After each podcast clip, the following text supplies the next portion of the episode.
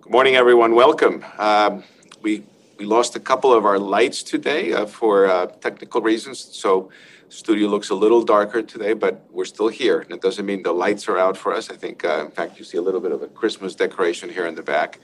Um, it, it's it's the holidays, and uh, John is going to uh, give us some advice on how to stay safe uh, moving forward. I think he will provide some really, really interesting new information on the, the Moderna vaccine. Um, I can say that uh, I, uh, I received the vaccine on Wednesday. It was uh, an ex- exhilarating moment of human ingenuity and triumph, and just to get uh, you know those nanoparticles with mRNA uh, within those nanoparticles into into my deltoid, and I know that very quickly, within 24 hours, those nanoparticles were absorbed into cells, uh, and those cells started using my ribosomes to make spike protein. That's just pretty cool. I was thinking about this as it was happening. Uh, and I know today, probably 48 hours later, I have a lot of spike protein that is uh, being gobbled up by dendritic cells and macrophages. Those dendritic cells and macrophages are going to my lymph nodes right now to begin generating antibodies that hopefully will peak within the next eight weeks, uh, with the, actually the next uh, eight days, frankly uh, to begin uh, protecting me from uh, COVID 19 so I can get my second booster. So, pretty cool. I mean, you think about this, I mean, it's just remarkable that in such a short period of time, we can take 0.3 mLs, uh, which was were given to me by by my mentor and colleague, Doug McGilpin. That was really exciting. Um, and uh, who else better than to give a vaccine than a pediatrician, pediatrician, seasoned pediatrician who's given thousands of these vaccines. So I could not have been in better hands. Uh, all of you will be getting the vaccine. All healthcare team members uh, are uh, scheduled to get the vaccine by the end of January. So if you haven't gotten the notice yet, you will be getting it uh, through either our, this organization or the Nuvance system or whichever organization you're affiliated to to get the vaccine. So I encourage you to, to get it. Uh, I had a little bit of soreness. That was it. Nothing else. I was able to shovel snow yesterday without any problem and uh, and I feel great today. So it's uh, as far as I'm concerned, it was a, pretty benign situation, and with just great hope. Now this morning we have uh, John, who's going to give us a, a, lot of information about the Moderna vaccine and the approval for the Moderna vaccine, and then we're going to shift. Uh, to Chris Corcoran from OCCH, who will tell us about healthy homes. This is such an important part of what we do with with COVID-19 and, and just keeping people safe. And, uh, you know, these things have to continue. And, and I think you'll hear a lot about the support that Connecticut Children's is giving the community with the assistance from the federal government with the dollars that are coming in to keep uh, our families safe. So without uh, further ado, I'm going to ask John to uh, go ahead and, uh, and begin his uh, wonderful presentation to learn about Moderna vaccine. John, go ahead. good morning, Juan. it's great to be here um, and welcome Connecticut, Massachusetts, and other states. Uh, I found out last week that uh, some local non-healthcare provider individuals are also watching these talks, and uh, welcome to you as well. Uh, was happy. It was Hanukkah last night. Happy Hanukkah to those who celebrate Merry Christmas coming up, and Happy New Year because we won't see you until after the New Year's next. Um, we have a lot to talk about today. If you can go ahead to the first slide. Um, and uh, this is kind of where we are. We are in a five alarm fire in the United States, no question about it. Um, if you don't believe it, uh, I, I remember showed you yes uh, last week a single nursing home in Berkshire County, an hour north, had 30 deaths. That's now 40 deaths in one building, in one county with 100,000 people. I don't think it's ever happened before, even in natural disasters in the county. So, um, however, you can see the helicopters dropping uh, the uh, anti-fire material, and those are our vaccines. And so we will get to a better place. But right now, uh, the next 60 days are going to be rough. Next. So um, let's look at holiday travel. You can see uh, on this graph, that's the Thanksgiving peak. So we were actually kind of, I wouldn't say we got under control, but we were sort of getting it down uh, in late November. And then 6 million people got on airplanes and cars and whatever. And now we're in the second peak, which is more than 200,000 cases a day. It's just it's just remarkable. I, I look at this and your belly sinks when you see this. But we're starting to blunt it a little bit. So if everybody gets on a plane again, uh, we're going to have a surge on a surge. We'll be at 250,000 cases a day. So, uh, you know, everyone needs to look at this and be sobered. Our individual behaviors matter. Next. Uh, there are over 100, I think it's 120,000 people now uh, hospitalized in the United States. Um, you may have learned that Southern California has no ICU beds. I mean, there's 20 million people there. I, I don't know exactly what people think is going to happen, but there's going to be triaging and more death. So uh, this is not a sustainable curve. The United States will run out of ICU beds as a country.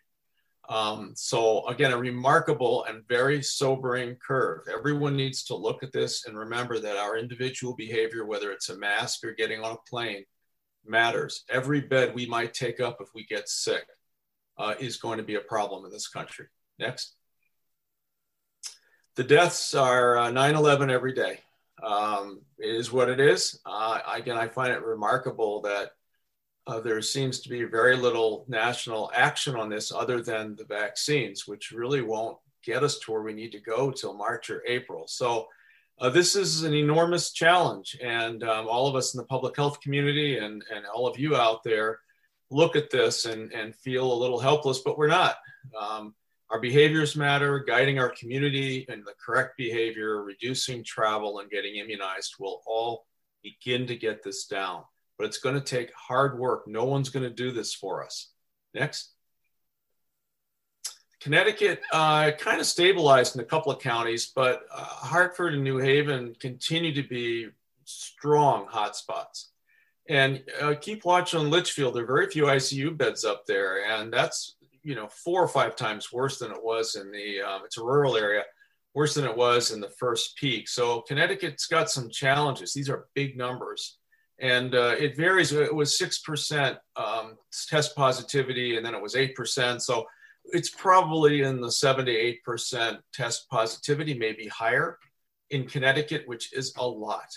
So um, this should be sobering and, and, again should guide our behavior as we um, hopefully do not go out and about. Next. So um, the surge in Connecticut, you can see uh, one day we had 8,000 cases, but we're running around 4,000, 5,000. It's a huge number of new cases.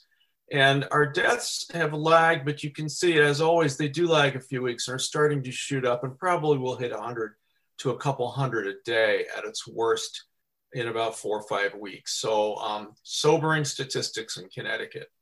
Next.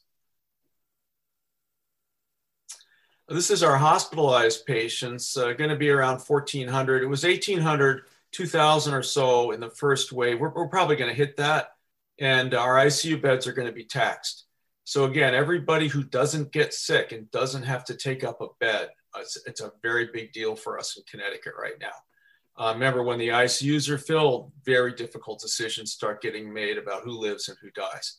These are not decisions that any doctor, nurse, anybody wants to make, uh, let alone a family. So let's let's keep watch on this. Next.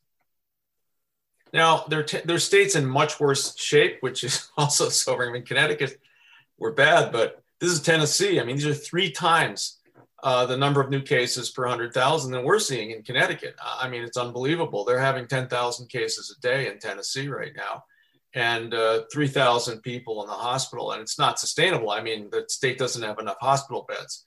So I think, you know, again, this is where leadership matters. The federal government has abrogated their leadership. They're not creating any model for the governors. The governors need to step in and make some very hard decisions. And yes, there'll be some economic damage, but you will save lives and then we can open everything up. The sooner the pandemic is controlled, the better the economy gets. So I, I look at this and um, I, you sort of shake your head. And although Connecticut's tough right now and New England is tough, Massachusetts, we are not nearly uh, in trouble as much as Tennessee is. Next. Now, Rhode Island uh, continues to be among the very worst the United States. Don't travel there. Um, this changed since last week. You may remember it was 1 in 20 infected. Now it's 1 in 14 people in Rhode Island have been infected, and 1 in 675 have died. I mean, these are unbelievable statistics. And uh, I think, uh, again, uh, require drastic action in that state. Next. Now, let's look at a success story and try to understand why, because this could have been a national model. Vermont has the least COVID in the United States. And I, I did a deep dive. Why? I mean, what did they? Okay, they're rural. They're only 600,000 people. It's a Republican governor, right? They should be like South Dakota. Not true. So this is what they did. First off, they realized that the vulnerable were spreading the disease, and those are homeless and elderly. And so what they did is they shut down all the homeless shelters and they gave vouchers to every homeless person to get into a hotel or a motel so they could be isolated and not spread it around. They gave hazard pay for essential workers. There's free pop up testing in lots of rural areas. So you can get tested easily and free. They gave meal deliveries to elderly and vulnerable areas. Um, they kept nursing homes very strictly locked down so they wouldn't have these terrible outbreaks that we're seeing in Massachusetts and Connecticut. Uh, they gave very consistent messaging to the population about what public health measures needed to do, what you needed to do as a person. There was no confusion and conspiracy and, and uh, posturing by the politicians, and a lot of schools and shops remain open. Um, so, and they also had a lot to lose. They have the least ICU beds per capita in the United States. So they knew they could not afford an outbreak that other states were seeing, just didn't have the hospital beds.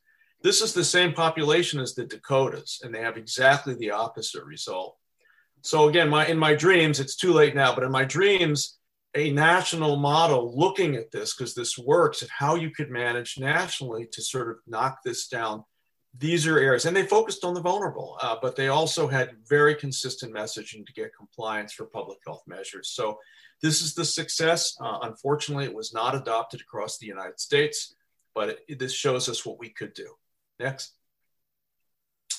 Now, the USA pandemic deaths are probably going to reach 500,000. Um, I say that number and uh, it rolls off my tongue. Uh, to give you perspective, the United States military in World War II lost 407,316 to military death. World War II, and that was 1941 to 1945. So we we are probably going to exceed that shortly, and uh, and um, I, yeah, I think history will look on this as one of the greatest natural disasters in United States history. Next. Now, travel for the holidays. Um, don't. What can I say? Um, I'll be less Tony Fauci today, a little more adamant. He tends to be very diplomatic. Don't travel. Don't make another peak. Don't get the ICUs filled. You won't get sick if you don't travel. And the advice I just got a text message from the Massachusetts Department of Public Health saying, don't travel, stay in your household for the holidays. So stay in your own household. Don't have visitors. Don't go to other households. You won't get sick. Your family won't get sick. Your neighbors won't get sick. If you're working in a hospital, you'll be able to keep working and your team will have people. you won't take up a bed in a hospital, critical, and people won't die because of it. So let's not make another holiday surge. It pains me to do this. Uh, you know, I was on, I've been doing FaceTime with our grandson every night. It's painful, but this is what needs to happen until we have herd immunity from the vaccine. Next. What's new? There's some fascinating data I'm going to share. Next.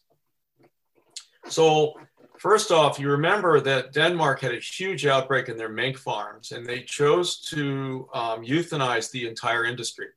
There was a reason to do this. They didn't want it to get out into other animals, and they saw mutations occurring in the mink that potentially would render the vaccine and monoclonals um, obsolete. So Unfortunately, in the United States, we have not done that. Um, and now we have spread of COVID to wild mink.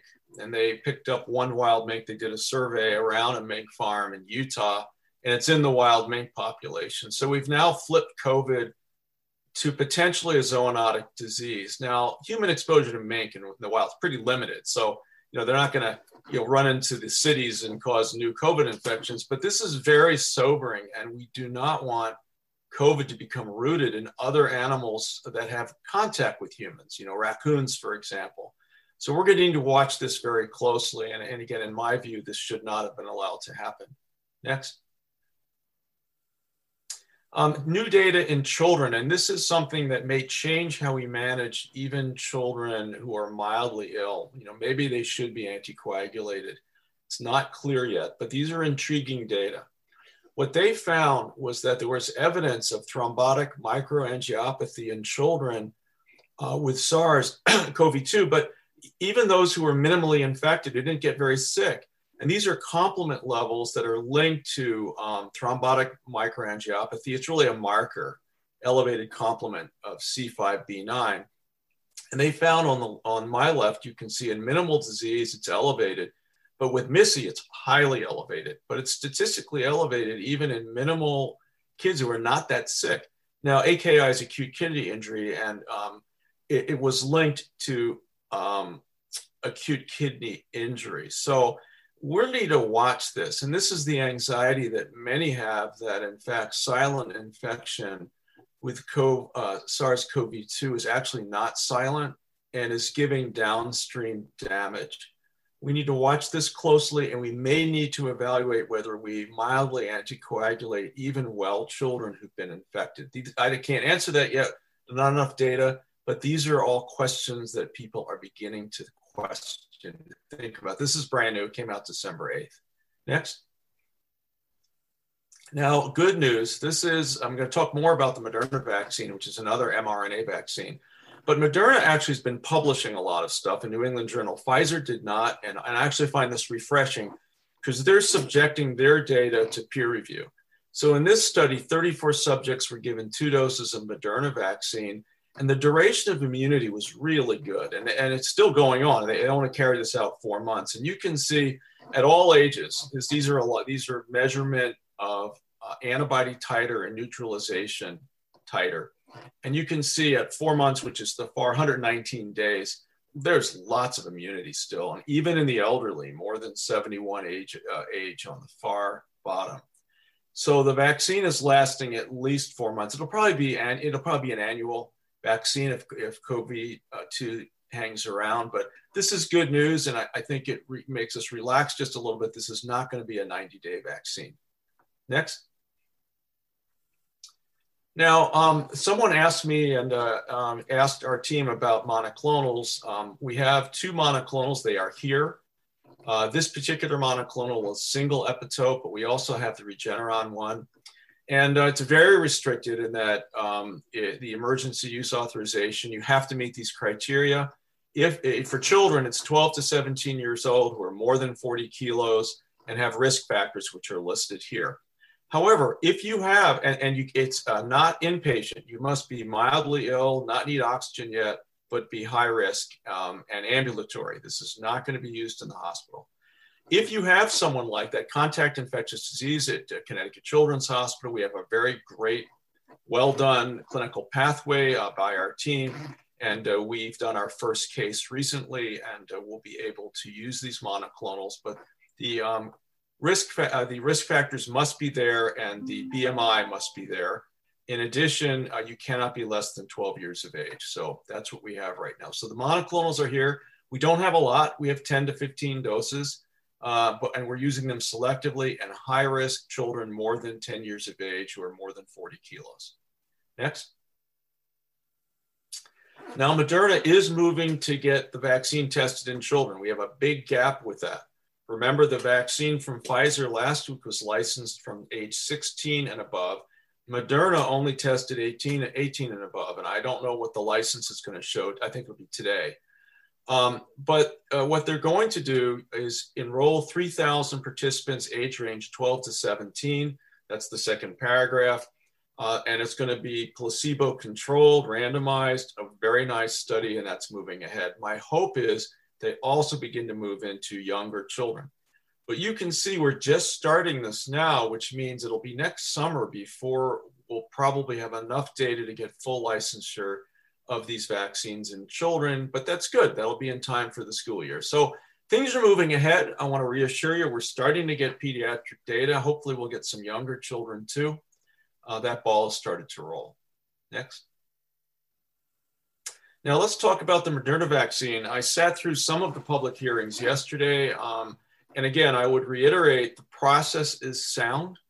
Uh, data was transparently released a few days earlier. Where you can download it. Um, they had their uh, group of both public comments and also scientists who were looking at all the data and had a lot of questions from Moderna company representatives and Moderna scientists and the FDA as well. What the data show um, that it's about 94.5% efficacy in preventing clinical infection Uh, they had a randomized placebo controlled trial, 30,000 people, 15 in each arm. They had five cases of clinical COVID in the vaccine group and 90 cases in the placebo group. It was highly significant. And their population was 18 and up, but 37% people of color, very diverse. Shipping and storage is easier. It's negative 20, uh, and it will hang around in the fridge for 30 days and be stable. Uh, and uh, for a full day at room temperature, and uh, it will probably be licensed today. Um, next emergency use authorization, let's say that. Now, here are the data that some of the data they showed. These are risk factors and looking at efficacy. And you can see if you have chronic lung disease, nobody got sick, cardiac disease, severe obesity. And I mentioned this last week 91% efficacy, not as good, but still very efficacious. But there were some outliers. And so this, this is a risk factor where we need to watch uh, some of the severely obese may not respond to the vaccine optimally. Diabetics, 100% protected, HIV protected. That population should get this vaccine. So um, again, uh, fantastic data um, in high risk factor people. Next. Systemic adverse reactions within a week of the second dose were common. Uh, fever, 17% headache, the majority fatigue and arthralgias are common. Some had nausea and vomiting, a little higher than seen in Pfizer, but I couldn't tease out was it just feeling nauseous or not. You couldn't figure out it was you know what that was entire, entirely. And almost everyone gets uh, a local reaction at the injection site. And by the way, the elderly had less adverse reactions. They didn't respond as, as much. So, um, you know, again, a typical flu shot kind of uh, adverse reactions. Next. Now, um, very interesting data. Moderna people have been swabbing the noses of people who got immunized. And what they want to see is this trans- does it reduce transmission? These are very preliminary data, but they were presented as an appendix. So these are the asymptomatic infections uh, measured in nasopharyngeal swabs before the second injection of the vaccine. And you can see that those who got the vaccine there were 14 positive nasal swabs, and those who got the placebo, 38. Wasn't statistically significant yet, but it's a great, it, it could be great news in that this vaccine might reduce asymptomatic spread. We don't know yet, but it was intriguing data, and they're continuing to follow this. So hopefully, we'll understand this better in the coming months. Next. Now, uh, because we live in a crazy world right now, the vaccine dis- disinformation industry is now spreading everywhere. And I, I, I, looked at one website, InfoWars. If you want to have a laugh, you really should look at this website run by Alex Jones, who denies that Newtown happened. Uh, and he is now saying that you will get AIDS if you get the vaccine. It's out there, it's everywhere. What are the facts? The facts are interesting how these got twisted. The facts are an Australian vaccine used non-infectious protein fragments from HIV to, to glue together the spike protein. And they happen to be sticky proteins. I don't know why they chose these, but they did. And in some people in Australia, they got false positive HIV tests because they made antibodies to that little piece of protein that was stuck on the spike protein. So the vaccine has been abandoned. Those are the facts. It has nothing to do with live HIV. Um, and now you will get HIV uh, if you get the vaccine. So it's out there. It is incorrect. It is disinformation deliberately promulgated uh, by individuals. Next. The next disinformation is really interesting. COVID vaccines are injecting microchips so the government can track you. What are the facts? Turns out that inventory tracking of some of the vials and cases so moving around the country have microchips to track them. It's inventory. It's a meth, you know it's like a barcode, so they you know where they know where all these vaccines are. Right? Did they show up in St. Louis the way they're supposed to? Oh no, they're still on a truck. They can figure that out. It's critical, right? We're national crisis. So this is the size of a microchip that's tracking. Okay, it's what you stick in your dog. Okay, if you have a show dog, that's very expensive. That will not fit in a syringe. Okay, just look at that. It will not go through a needle. So the facts are a tracking microchip is way too big to inject through a needle. This is not happening, but it's out there. and it's it's circulating on on a variety of different social media platforms that you will get microchips. It's not possible. It is incorrect. Next. So I'm sticking with the good, the bad, the weird, because there are some weird things. And uh, Dr. Salazar, that's the good, the bad, the weird. Remember, that is a Korean parody on the good, the bad, the ugly. Uh, it got a number of awards. I haven't watched the, I watched a piece of it. It's pretty funny, actually. And this is in Polish. It's very popular. This is the good, the bad, the weird in Polish with English underneath and Korean on the bottom. So uh, again, uh, it is where we are. The USA epidemic shows no signs of peaking, and there is no national strategy to mitigate it. It's remarkable. And um, what we can do as individuals, we have the power to slow this down. Don't travel, follow the rules. This will slow down. We have ICU bed shortages uh, all over the country now. Uh, Southern California is in crisis. Um, we're going to need to watch this very carefully. And the projections now show the potential for 500,000 deaths, which exceed the military deaths of World War II. Now, the vaccine era, the good news is remarkably efficacious new vaccines are here. They have arrived. We're immunizing people. Uh, uh, and um, this shows uh, just the remarkable work of scientists, public health, everyone to really deliver in a crisis situation. It's great news, and, and it is the light at the end of the tunnel. Sadly, because of the society we live in today, there's an active vaccine disinformation campaign. Uh, has begun in earnest. It's focusing on microchip injections, HIV, and now also in, you get infertile if you get the vaccine. There are no data to support that claim. These are conspiracy fabrications, and in my view, many of them are malicious uh, they are done deliberately. And uh, I think all of us as public health people, or if you're in the community, we need to actively educate people so that this disinformation doesn't become myth that we should follow. So um, again, uh, I wish everyone happy holidays. There's bright light for the holidays and the new vaccines. Um, and uh, I do think, as I showed you earlier, next summer, although we'll have some cinders smoldering, I think we'll be in much, much better shape uh, after we immunize, begin to immunize the general population, nursing homes, and other high risk individuals. Thank you so much for being with me all these weeks. And again, happy holidays to all of you.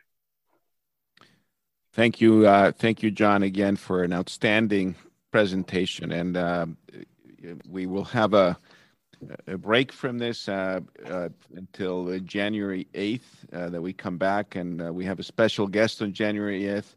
It's going to be Dr. Paul Offit, who's uh, at the Children's Hospital of Philadelphia. And Paul developed the rotavirus vaccine, and he is a world expert. You've seen him all in, in the news, and Ken Spiegelman was able to uh, to ask him to participate, and, and Paul has agreed. So January 8th, he's at the level of uh, Dr. Fauci, uh, without any doubt. So please log in at that time. Uh, but thank you, John. So we'll move on to uh, to Chris Corcoran. Chris is the program manager for the Connecticut Children's Healthy Homes Program. he works very closely with clinical and community programs at Connecticut Children's. And his, his team helps families across Connecticut to live in a safe and healthy environment. Uh, it emphasizes a collaborative approach with local health departments, code enforcement offices, and community outreach organizations to really help identify families most at risk uh, to live in unsafe, substandard housing and offer those families a solution to make their home safe and healthy. And he's going to share some really important information uh, in the COVID era. So, Chris, go ahead. Thank you, Dr. Salazar, and good morning. Uh, glad to be here this morning to discuss uh, the Healthy Homes program here at Connecticut Children's and talk to you a little bit about how we have uh, made some adaptations to uh, take into account the uh, COVID situation. So here's the objectives for today. I won't read them, but uh, hopefully at the end of the slides, we'll have a good opportunity to get some questions going and uh, answer any questions related to these objectives. Uh, as Dr. Salazar mentioned, we are part of the Office for Community Child Health, which is 16 programs out in the community trying to help make you know lives for the families and children we serve better. Um, our program focuses on housing and we also collaborate with the other programs. So here's a little bit of brief history. You know, it's interesting doing a presentation. Ordinarily, you would say, you know, how many people have heard of Healthy Homes? You look in the audience to see how many people raise their hand, and you kind of adapt. So doing the Zoom type uh, presentations is different because I don't have any idea how many of you know of the program. So I do want to go through briefly the program and then uh, again uh, talk to you about the changes we've made in light of uh, COVID. So we came to light in 2003, and I should mention right here that the you know, Connecticut Children's Medical Center back in 2003 agreed to take on this project. I don't know if anyone had any idea that by uh, 2020 we would have received 34 million dollars in grants, um, and we would have been helping over 3,100 families live in better housing, lead safe housing primarily. Um, but the support of the hospital continues today, and it can't be understated because it's not just the financial support that we get, but it's also the support we get from uh, org- the organization itself. Whether we're looking for helps with our grants office, uh, the billing office, all across the hospital, we have tremendous, uh, tremendous help from the uh, from the hospital.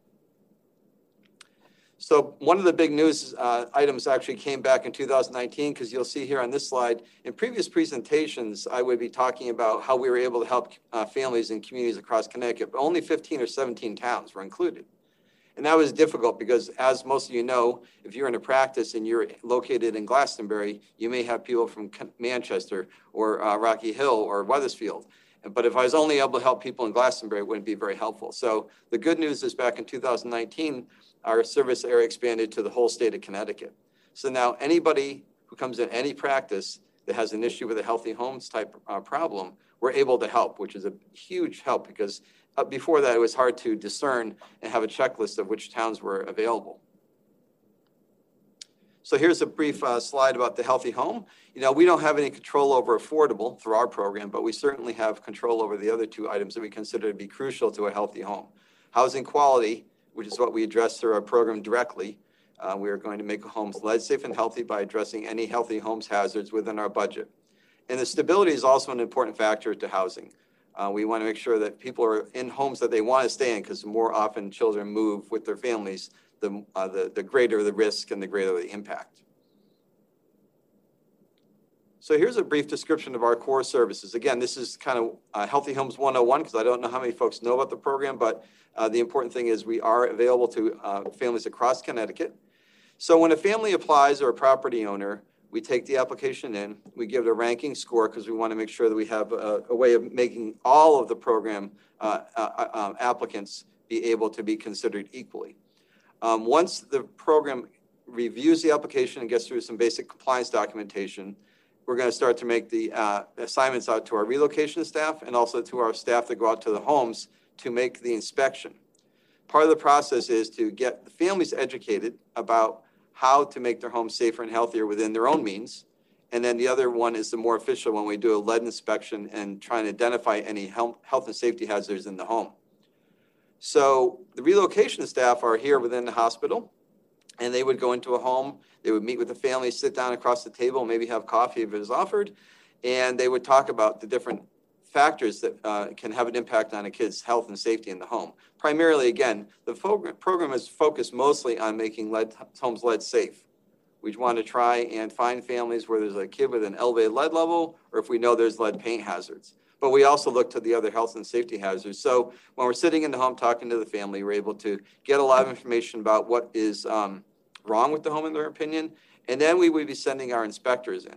So the inspectors are in charge of going in and following a very careful uh, set of uh, instructions as far as what to look for, and they measure lead paint results, and they look for things like mold in a bathroom or possible asbestos-containing material in the home. Once we have that inspection in hand, we develop a scope of work to make the home safe and healthy. Then we need to send in our contractors. So the contractors again are going into the home. The family's relocated during that period of time, and we go ahead and make the home safe and healthy. Uh, a lot of this obviously involves something that's really important, which is getting into the home.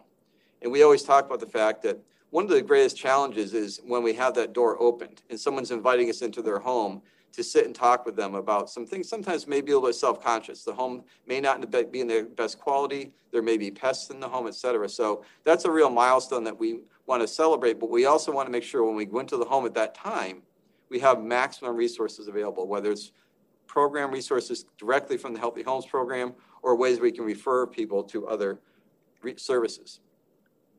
So the big thing now, of course, is that during COVID, what we're going to see is families and children are going to be inside a lot more. Uh, they're staying at home because it's safer. They're staying at home because the parents are working remotely. They're staying at home because the children are on school remotely.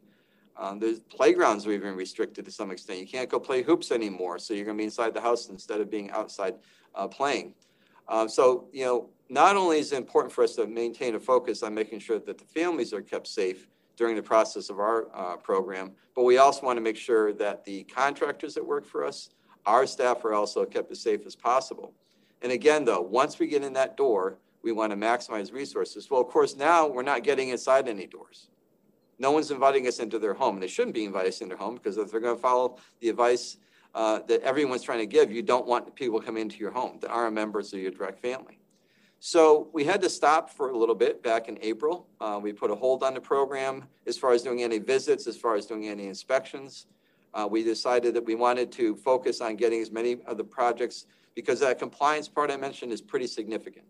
Uh, we do have to get documentation about the ownership of the home, insurance, et cetera, et cetera. So we focused on getting that done. And we also start focusing on how are we going to get back into homes safely, but make sure we're providing the maximum resources to the families we serve. So that's when we decided we had to address a few key things. One, we wanted to make sure that we had uh, the, the, the tenants, occupants of the uh, property. Uh, sometimes we deal with a property that's owner occupied, it's a single family, that's pretty straightforward. Other times it may be a multifamily where there's an occupant plus a rental. And then there's also just investor properties. So we had to get waivers signed by all occupants. We also let them know that during the inspection process that would be coming, there would only be one adult allowed to be in the home, just to make sure we minimize the risk of any contact. Uh, we also had to think about how to rethink our education practices. So our relocation staff, again, I mentioned earlier, meet with the family in the home. You want to sit down in the living room, and it also gives them an opportunity to look around the home and get a sense of what condition is the home in so they can make recommendations for additional services that might be required. So they've gone to a Zoom or phone format. And, you know, of course, none of us are happy about being in this pandemic situation, and COVID has caused a major disruption across the entire country, across the world. But we have seen some things about COVID that have had uh, a good impact on our program. So, for example, where I used to send a relocation staff member, maybe from New Haven out to Torrington to do a visit. You know, it's a 40 minute car ride, and they've set aside the half of a day to do the visit. And they show up at the 10 a.m. appointment that they made and they confirmed. And the family's like, oh, my kid doesn't feel well, can't see you. And they close the door. You know, it's a lot of wasted time and resources. So we have been able to uh, take advantage of COVID um, not COVID, take advantage of the situation. So now we're doing it by phone and by Zoom. So we're having a lot higher uh, rate of uh, positive or, or um, not as many times where we're being turned away. Um, also, when we would have the contract signing set up, we would invite the family and the contractor to 10 Columbus Boulevard here. We would sit across the conference room table, discuss the program, discuss what exactly we're going to do in the home to make it lead safe and healthy. However, that is not possible anymore because, again, we're not having people come into the office. We're not in the office, anyways. So we had to uh, think about how to do that. So we're able to now have all of our contracts going through DocuSign. And the other thing that's important for me to mention is that the uh, relocation process, uh, when we're in the home doing the actual construction, when we're making homes lead safe and removing other health and safety hazards, we would typically offer families two different ways of getting out of the home. We would offer them a cash stipend, which would then allow them to just go stay with a family member, or we would put them up in a hotel. So the, uh, the hotels have become a valuable resource for us so that we can relocate the family safely into an environment because there's not as many opportunities for them to be able to relocate to a friend or family's house. So you're probably asking yourself, when would it be a good time to refer families? Because you know we are looking to help as many families in Connecticut as possible. Since we've been able to go statewide, it's a tremendous opportunity for any time that you have a family. So if you have a family that's in your home, in, in your office rather, and they're talking about maybe there's some issues with pests in the home or mold perhaps, that's a good time to refer them to us because we can take care of those services through our healthy homes component. Obviously, if a kid has an elevated lead level, we want to be able to get in touch with that family as soon as possible and prevent you know, further lead poisoning and try and make the home lead safe. If there's a uh, maybe talk of health and safety hazards in the home, uh, there's a problem with electrical. Maybe there's you know there's situations where there may be like extension cords running off an electrical panel, or there's a set of stairs that have been broken for a long time. We want to talk to those families. And I mentioned earlier that we have a tremendous amount of resources throughout the community, not just through the OCCH, but also through the program partners we've been working with for many years. So again, when we go into that home, we've had that door open or the person's on the phone, we want to make sure that we can offer them additional services. So if you have a, a family that's having a, a struggle maybe with um, asthma management, medication management, there's a program called the Putting on Airs program, and we can refer you to that program. Or if a family is discussing the fact that their furnace isn't working or they're having a hard time making ends meet because their electric bill is so high because of the heating season, we have a resource we can refer there called Energize Connecticut. And a lot of this is actually being piloted through a really great program uh, that's being run through Connecticut Children's Healthy Homes called Building for Health. Um, it's a one-touch program where when we're in the home and we're talking to the family, or now we're on the phone, uh, we can refer these, make these referrals behind the scenes. So if someone mentions during the period of the visit that they have an issue with asthma medication, then we can make a referral to putting on airs. So again, referring to our program not only gets you an opportunity to take advantage of the direct resources available to make homes safe and healthy, but we can also make referrals to other programs. So here's how to refer. Uh, the link is there, and that'll get right to the application page on the website. It's a very simple application because the application is actually what we call a pre-application. So once we get the information in, again, we give it a scoring and a ranking. We pull together all the documentation we need, and then we ask for the additional documentation that'll be required to actually get to a contract to make the home life safe and healthy. Uh, we also can provide a, a, copy of our application. We have brochures we can hand out to different practices as well. And then we could also have people refer them to me.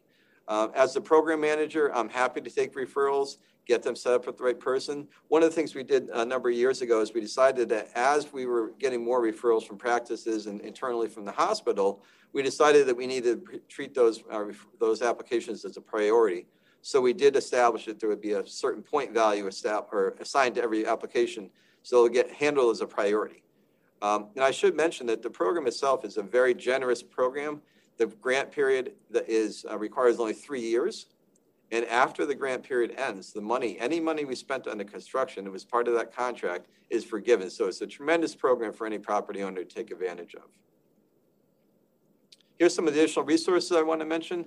Um, again, at the top there, the Putting on Airs program. It's a fantastic program through the Connecticut Department of Public Health. It helps with asthma management. It's an in-home visit. They've also pivoted to phone and Zoom. So we'd be happy to uh, have you take advantage of that link. Also, within uh, the Connecticut Health and Development Institute education practices modules. There are two modules. One's related to lead poisoning prevention, and the other one's related to making a home safe and healthy. So that's a great way to uh, bring this type of information into your practice. And lastly, I would say down there that we did do a blog uh, two months ago, and it discusses some of the things I'm talking about today, ways that we've been able to pivot and make the home still make make our program still effective in getting into homes and make them safe and healthy, despite the uh, tremendous uh, challenges of COVID. And here's my contact information. And so I, again, appreciate the opportunity to present to you today and look forward to any questions. And I wish you all happy holidays. Thank you, Chris. Uh, truly outstanding, and just uh, congratulations on the incredible work that you and your team have done for on behalf of, of children and our citizens, uh, taking care of this uh, major problem. So I really, really appreciate it. Uh, well, we move on to questions, and uh, we have a, a number of them. So let's begin with uh, the first one. Uh, John, this is for you. Uh, any guidance on vaccines in pregnant and nursing moms?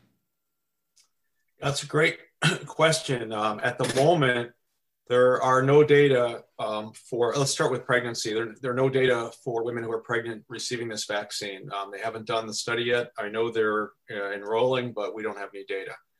There's no theoretical reason um, to think that uh, there's a problem. And by the way, one thing I didn't share with you, and this is relevant, uh, Moderna tracked the RNA after they injected it and uh, it disappears in 24 hours. So it, it just broken apart because it's very, it's very um, fragile. And then the peak antigen, when your ribosomes are making that spike protein, peaks at 48 hours, and then the antigen's gone at 72 hours. So uh, you know, with the RNA disappearing so fast, um, you know, I don't think it's going to get to the fetus. But we don't have any data. And, and um, the other hand, women who are pregnant have more likelihood of being in the ICU and getting very sick. So each woman really needs to consult with their healthcare provider and make an individual risk benefit assessment about getting immunized or not. Um, and that's kind of where we are with that. Now, breastfeeding to me, um, uh, there are no data as well giving the vaccine to breastfeeding women, but theoretically, I would think it might be good actually for um, a woman to be immunized, make antibodies, and maybe there'd be some IgA that would get in the breast milk. But I don't see any theoretical contraindication to um, breastfeeding after being immunized, like the flu shot. But I don't have any data, and there are no data. Um, uh, so that's kind of where we live, leave it. And each person's going to need to make an individual decision with their healthcare provider, their OB, GYN doc, to figure out whether they want to get the vaccine or not.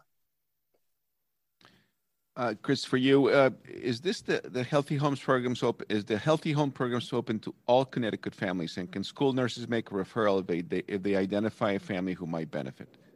Absolutely, yes. Again, back in 2019, we received a grant directly from the Department of Housing, which allows us to cover the entire, entire state of Connecticut. And the good news actually is we received a grant just this year in 2020, uh, $4.5 million from HUD those are our two primary sources, HUD and Department of Housing. And that grant also allows us to cover the entire state of Connecticut. So we actually have a double grant opportunity for every property owner. And we would be very happy to work with Connecticut school nurses. I think that's a tremendous opportunity for us to serve more families. Great, thank you. Uh, John from Les Wolkoff, one of our neonatologists. So, so if if a child or patient has had COVID-19 but minimal disease, should they have screening lab work done for the fact uh, for, to look for renal injury? I don't think so yet. It's a great question. I think we need more data. Uh, and I think we need to study this. I, I, think we probably should be enrolling children who've had mild asymptomatic disease and following them and determining an answer to that. So, right now, I don't think so, but we need more data. And I'm hopeful uh, that we will have some studies to try to determine if asymptomatic infection in children requires more attention than we're giving it from uh, also for you, John, from Beth Matta, it's uh, the question about uh, uh thromboembolic prophylaxis. Uh, uh, should should we consider outpatient Lovenox during the course of COVID? Um, I would follow what the um, CDC and others are doing for adults, and in general, they're they're doing VTE prophylaxis for inpatients. That could change, but I would follow what the current recommendations are for any hospitalized COVID patient. But I do think it's something we're going to need to study and understand better.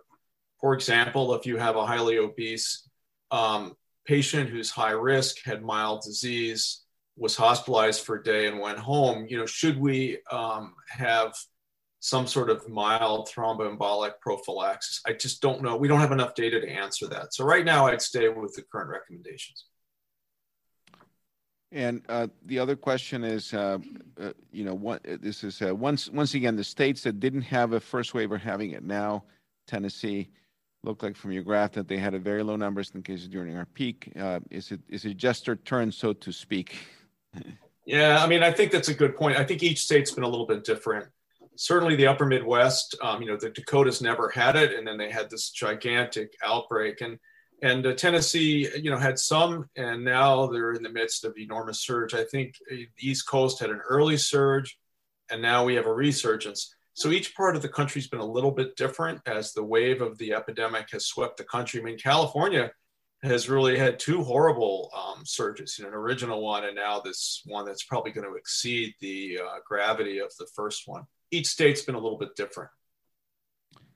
Uh, Chris, for you, uh, it, it's a question from Danielle Warren Diaz from our HIV program. What is the poverty level criteria to be eligible for Healthy Homes programs? So we actually have two different uh, criteria level. For the HUD program, it's 80% of area median income. And we can provide this type of data that anyone has. We have a fact sheet that tells the exact numbers. So the way it's gauged is by the size of the family. And then also for the Department of Housing grant, which again was the one that allowed us to go statewide, uh, that one has a more generous, it's 100% of poverty. Um, again, it's a little hard to really uh, tell you specifically, um, but that program is designed to be a little bit more towards low income and moderate low income families. Thank you. Uh, John, for you, any guidance for take, uh, talking to people who are convinced that the number of deaths attributed to COVID is highly misleading? That anyone who died with COVID 19 is coded as dying from COVID, whether it's a contributor or not. And, uh, and I think this sort of aligns with uh, Dr. Bloomer's uh, comment that that people will post things on social media to get followers. The more followers they have, the more likely they can be called an influencer. The more outrageous the false claims, the more people they have. So, sort of general comment about social media and these kinds of misinformation. Yeah, I mean, you know, I, I think uh, Arthur's comments. It's sad but true. You know, we have a number of people out there who seem to relish getting attention. Perhaps they wouldn't have gotten in the pre-internet era um, by just whatever outrageous claim they can make. I, am very sobered by the death um, numbers, and I, as I said, you know, just I think each person can, can look locally. I mean, in my local area, I just told you I have 40 people in a nursing home five, 10 miles from my house have all died within three weeks. I mean, the body bags are there. I don't know how else to convince people. And I think all of us, I, I find it very sobering, uh, the sense of denial that's going on with large numbers of people about this because you can just open your eyes, it's everywhere. And there was a great story um, in, in the paper about a shop owner in one of the Dakotas, I think it was South Dakota, who's very conservative and was sort of anti the whole thing. And then four or five people in her very small town passed away, crucial, you know, movers and shakers who died of COVID. And she's really become a convert of public health measures and, and uh, you know, has gone online and her shop and the whole nine yards. And I, I think, sadly, unless it seems to touch you and hit you over the head with a two by four, a lot of people are in denial.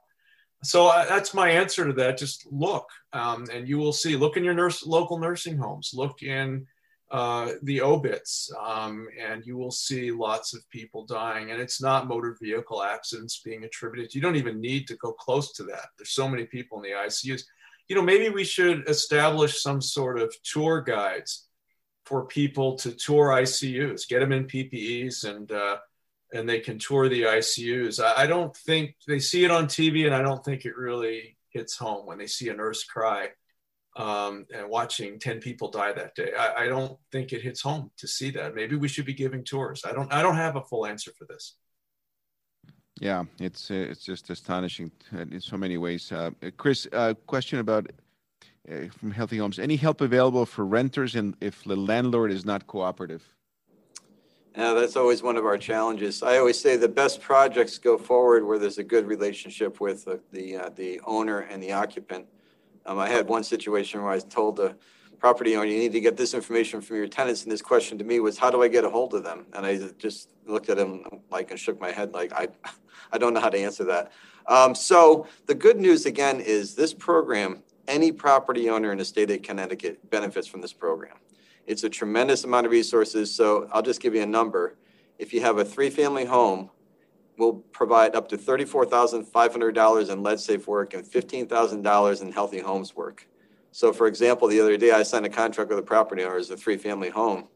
And I think it was $26,800 in lead and $11,000 towards healthy homes. I mean, and this is money that's forgiven after three years. And if you're an owner occupied property, if you own the property in either single family or you rent out up to three units, there's no fee to participate and the money's forgiven after three years. So one of the pieces of good news is my relocation education coordinators, they're really good at talking to people and they're really good at talking to property owners and tenants. So I would encourage people to, the applicant can come from or the referral can come from the tenant and give us a chance to talk to the property owner and sell them on the program.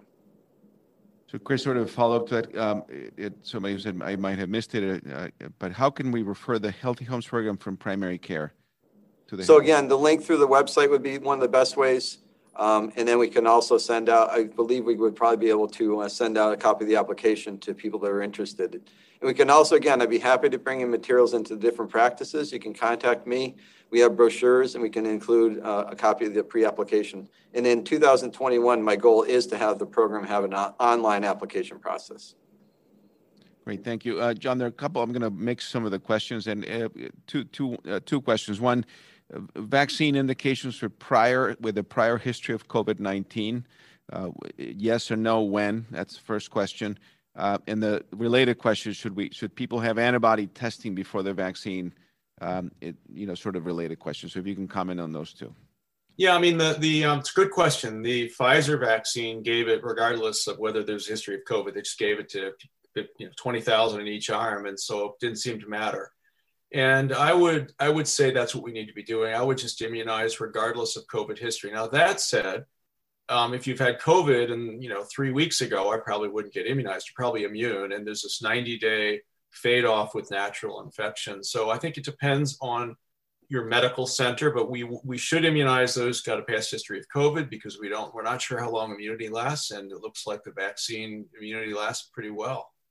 And um, I probably wouldn't immunize immediately if you've just had COVID. I would probably wait. You're going to be protected for 90 days. Now, I don't think there's any indication to get antibody titers. I've just mentioned. I, I think if you've got pre-existing antibodies, and the Pfizer study looked, and they had lots of people, some people with pre-existing antibodies who got the vaccine without problem. So, I don't think we we would do it. Now, there's one patient group where I think ultimately we probably will get antibodies, and those might be immunosuppressed who are immunized and we're concerned that the vaccine may not generate as, as uh, good an antibody titer as it might in a healthy person. And the antibody titers might be helpful there to know whether your patients are protected. But right now, that would be the one niche uh, I would I would I, I, would see. I wouldn't do it um, in any other niche right now. Uh, uh, from Dr. Corcoran, uh, one of our pediatricians, I've been asking my teens who have, who've had COVID to go off oral contraceptives temporarily due to the risk of thromboembolic phenomenon. Does this make sense? I think, you know, intellectually it makes sense. I, I haven't found any data on that. I think it's a, a very interesting thought. Uh, there's so many studies that need to be done. This may, this study may already be happening. Um, and, uh, and I, I, think it's common sense recommendation based on the very limited data we have so far. So that's the best I could say on that. Okay. Um, a couple of questions about vaccine availability uh, in terms of uh, primary care setting.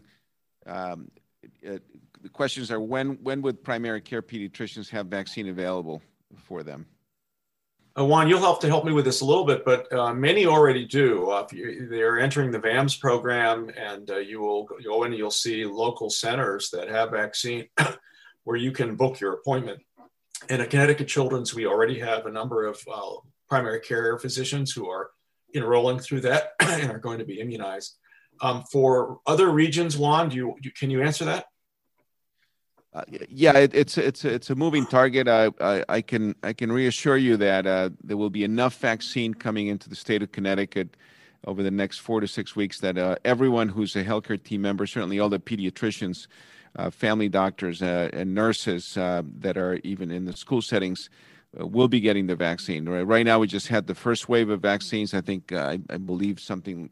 Uh, I don't know the actual number, but it was you know 15 or 20 thousand doses um, coming in. There'll be more coming in the next week. Uh, fi- uh, there was a miscommunication between Pfizer and the federal government in terms of the numbers of vaccines.